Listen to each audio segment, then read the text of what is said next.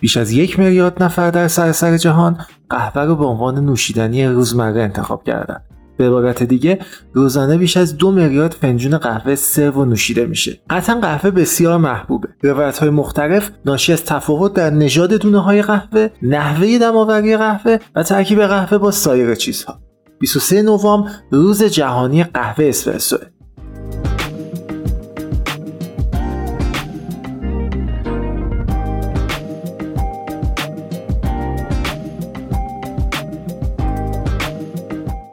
اسپرسو سری تیره قریز ترخ پرکافئین ایتالیایی بدون شیر یا شکر و البته گاهی با یک رای کرم طلایی رنگ بر روی قهوه که مشخصه یه اسپرسو با کیفیت. برخلاف کافه های آمریکایی که محلی برای کمپ کردن و گپ زدن های طولانی مدته در کافه ایتالیایی همه چیز سریع اتفاق میفته از یه طرف مشتری عجور که به نوشیدن قهوه و ترک کردن هرچه سریعتر کافه عراق و اصرار دارن و از طرف دیگه باریستای بینوا که باید در کوتاهترین زمان ممکن سفارش ها رو آماده کنن ریشه کلمه اسپرسو یا اکسپرس چندان مشخص نیست چون معانی متفاوتی در زبانهای ایتالیایی فرانسه و انگلیسی داره. معانی مترادف با فشار و سرعت. اسپرسو در واقع روشی برای دم کردن قهوه تحت فشار بخار آب در مدت زمان بسیار کوتاه. لئونتو کاپیلو نقاش معروف ایتالیایی برای تبلیغات دستگاه اسپرسو تصویر مردی سوار بر قطار رو کشید که در حال تهیه قهوه با دستگاه اسپرسو. در واقع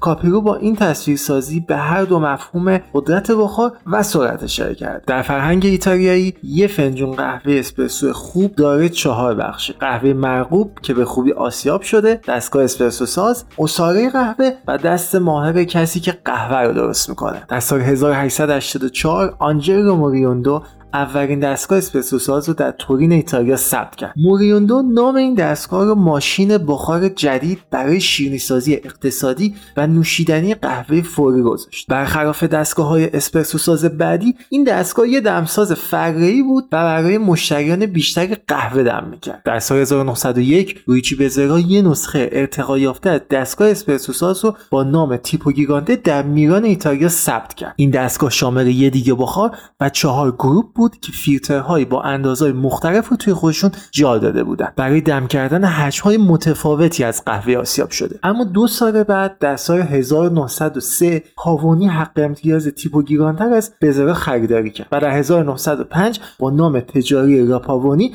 شروع به تولید دستگاه اسپرسو ساز در تیراژ وارد کرد. راپاونی تونست وارد بازار امریکا بشه اما هنوز دستگاه های دارای دو ایراد عمده بودن. شیرای فشار دستی برای باریستاها ایجاد خطر می‌کردند و حرارت بالای بخار آب باعث ایجاد طعم سوختگی در اساره نهایی می‌شد. اما بعد از جنگ جهانی یه انقلاب در صنعت دستگاه اسپرسو ساز اتفاق افتاد. اساره گیری با بخار آب گرم به جای بخار آب جوش به کمک یه پمپ پیستونی که بعدها تبدیل به پمپ الکترونیکی شد. نتیجه نهایی فوق العاده بود. اساره گیری در دمای پایینتر و زمان کوتاهتر. همه طبیعیتر و کرم طلایی رنگ معروف برای قهوه اسپرسو گاگیا از این کف به عنوان کرم قهوه نام برد. به این معنی که قهوه اونقدر با کیفیته که کرم خودش رو تولید کرده.